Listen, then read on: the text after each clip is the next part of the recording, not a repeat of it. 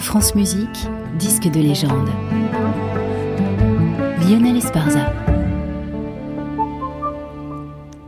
Septembre 1971, Zubin Mehta a 35 ans. Il a connu une carrière éclair. Faut dire que le jeune homme est doué.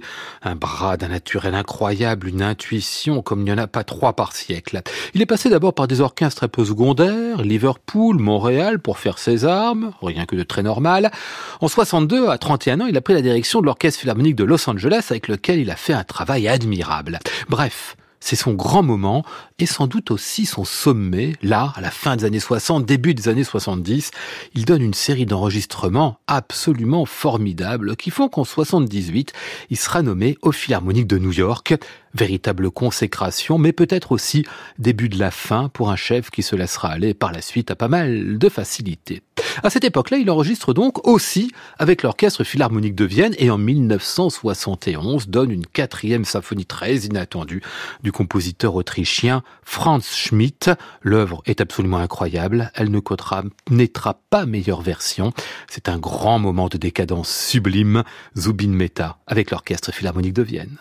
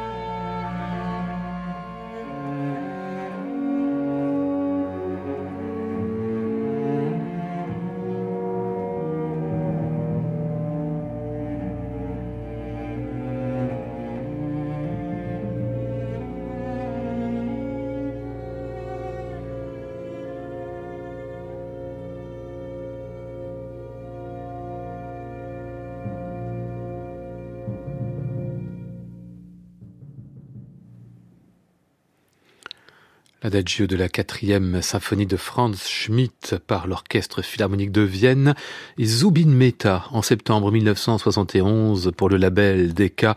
C'est aujourd'hui notre disque de légende à retrouver et podcaster sur le site de France Musique et sur l'application Radio France.